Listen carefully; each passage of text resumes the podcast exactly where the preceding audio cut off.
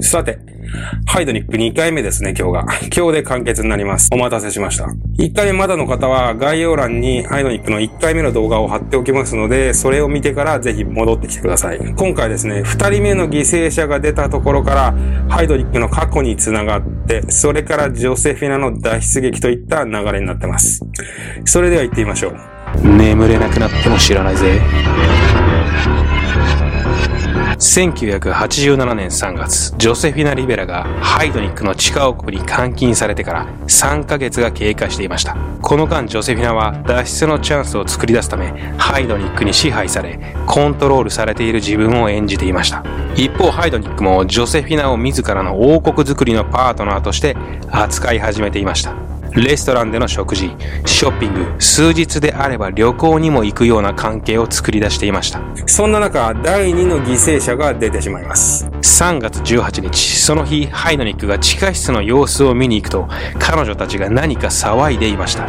待遇の不満なのか、ストレスが溜まって感情を抑えきれなくなったのかは不明ですが、ハイドニックが大声を出しても、その時はすぐには静かになりませんでした。そしてその中で最後まで騒いでいたのがデボラだったのです。ハイドニックはジョセフィナに対して中央の穴に水を張るように指示します。自分はその間、電気ショックの準備に取り掛かります。水がある程度溜まると、ハイドニックはジョセフィナに対して、デボラの鎖とワイヤーを繋ぐように指示します。ワイヤーの片方は絶縁体が剥がされた延長コードに繋がっています。そしてハイドニックは中央に貼られた水たまりにデボラを無理やり落とし、コンセントの電源を入れます。次の瞬間、電気はデボラの鎖を伝ってデボラの体に流れ始めます。水に濡れたデボラの体は電気が通りやすくなっています。電気ショックはダイレクトにデボラの体に衝撃を与えました。数分間、電気ショックが行われ、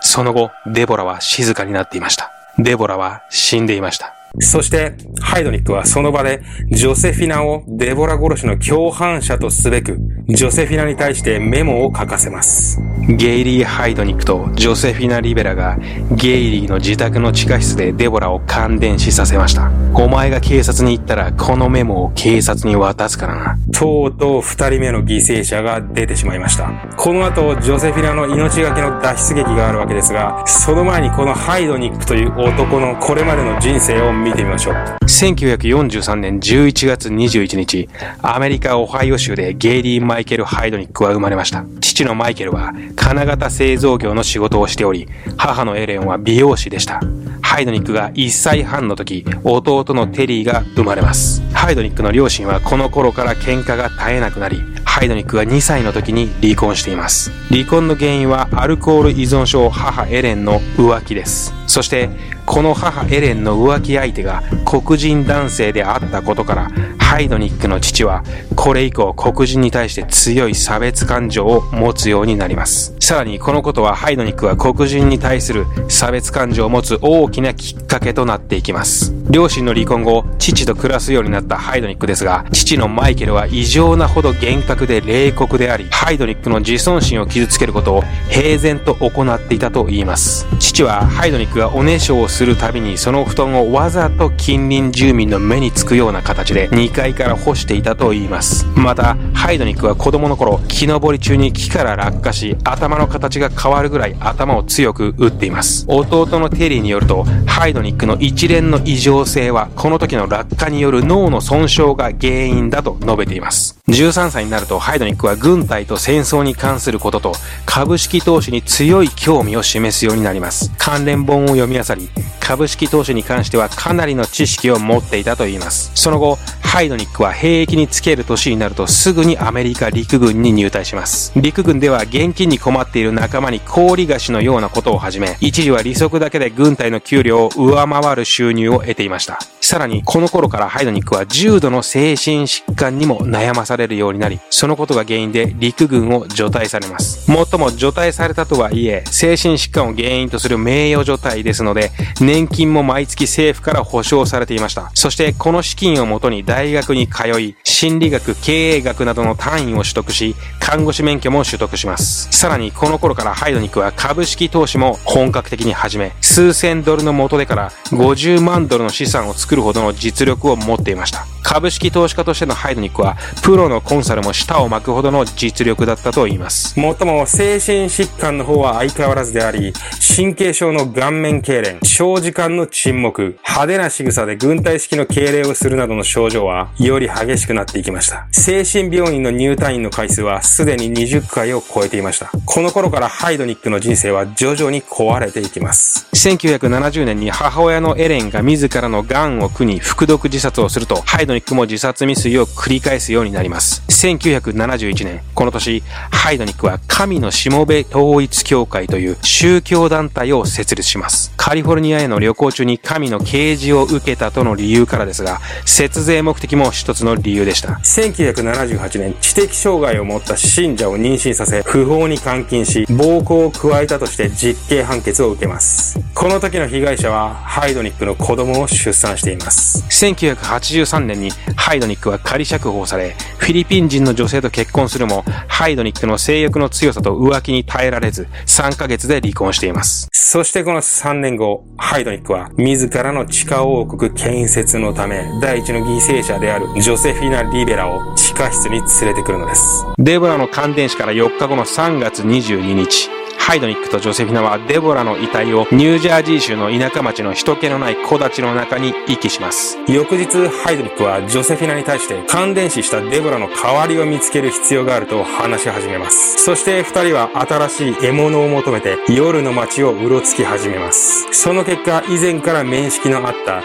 売春婦のアグネスという女性が6人目の被害者として地下室に連れてこられます。3月24日、この日新しく監禁する女性を絶望していたハイドニックは、ジョセフィナにここに連れてこれそうな知り合いの女はいるかと尋ねてきました。チャンスが来たと思った。わずかではあるが、ジョセフィナ自身が事態をコントロールできるイニシアチブを取れる可能性があると思った。ジョセフィナは2つ返事で心当たりがあると言い、その代わりに自分の家族に最後に一目でいいから会わせてほしいと、ハイドニックに頼みます。ハイドニックは了承します。二人の計画はこうでした。まず深夜になったらジョセフィナが自分の家族に最後のお別れを言いに行く。そしてその後、ジョセフィナがターゲットの子と共にハイドニックが待っている近くのガソリンスタンドにやってくる。脱出のチャンスは一度きり、失敗は許されません。ジョセフィナの手に嫌な汗が滲んできました。その日の深夜、自宅近くでハイドニックに車から降ろしてもらったジョセフィナ。初めはゆっ後ろにハイドニックの気配を感じながら歩き始めます。自分がハイドニックの視界から消えた瞬間ジョセフィナは全速力で走り始めます。無心で走り続けます。ジョセフィナがたどり着いた場所はあの日昨年の11月26日に喧嘩をして飛び出した彼氏のアパートでした。ドアを激しくノックする。お願い出てきて。次の瞬間ドアが開き中からは見慣れた顔が出てきました。助かった。ジョセフィナは不思議そうな顔をして出てきた彼氏に今までの事態を必死に説明します。彼氏の顔がみるみる青ざめていきます。ジョセフィナの脱出は成功したのです。その後、ガソリンスタンドでジョセフィナを待っているハイドニックを警察が確保。その足で警察はハイドニックの地下室に向かいます。そこで待っていたのは警察の想像を超えた悲惨な光景でした。地下には薄汚れたマットレスで寄り添うように眠っている二人の黒人女性。中央の穴にはまだ拉致されたばかりのアグネスが裸の状態でしゃがみ込んでいました。1階のキッチンではアルミ鍋の中で何かが焦げついていました。フードプロセッサー、人肉が入ったオープン皿、冷蔵庫の中には人間の腕が雑然と置かれていました。数日にわたり警察はハイドリックの自宅と庭を捜索し、証拠品や遺留品を調査します。クローゼットからは黒人女性を特集した大量のポルノ雑誌が発見されました。黒人女性に対して異様なこだわりを見せ、自らの地下王国を作り上げようとした男、ゲイリー・マイケル・ハイドニックによる悪魔のような監禁事件はこうして幕を下ろしました。ハイドニック逮捕の翌年1988年6月20日ハイドニックの裁判が行われました。法廷がマスコミの取材合戦の場になったため判事のエイブラハムは異例の報道規制を敷きカメラマンの法廷への立ち入りを禁止するという措置を取りました。7月1日ハイドニックは2件の殺人罪で有罪となり死刑判決を受けました。週間後ハイドニックは黒人受刑者から何度も激しい暴行を受けその度に自殺未遂を繰り返したといいます。そして1999年7月6日55歳のゲイリー・マイケル・ハイドニックに対して薬物注射による死刑が執行されましたその後ジョセフィナ・リベラを中心とする被害者たちは残されたハイドニックの銀行口座に対して民事訴訟を起こしハイドニックの資金は均等に彼女たちに分配されましたいかがだったでしょうか？ゲイリー・マイケル・ハイドニック。えー、2回にわたってお送りしましたけれども、なかなか日本語の資料がない男なので、えー、苦労しました。次回はですね、チカチーロかダーマあたり、定番のやつをやりたいと思いますますので、ぜひお楽しみに。それではまた。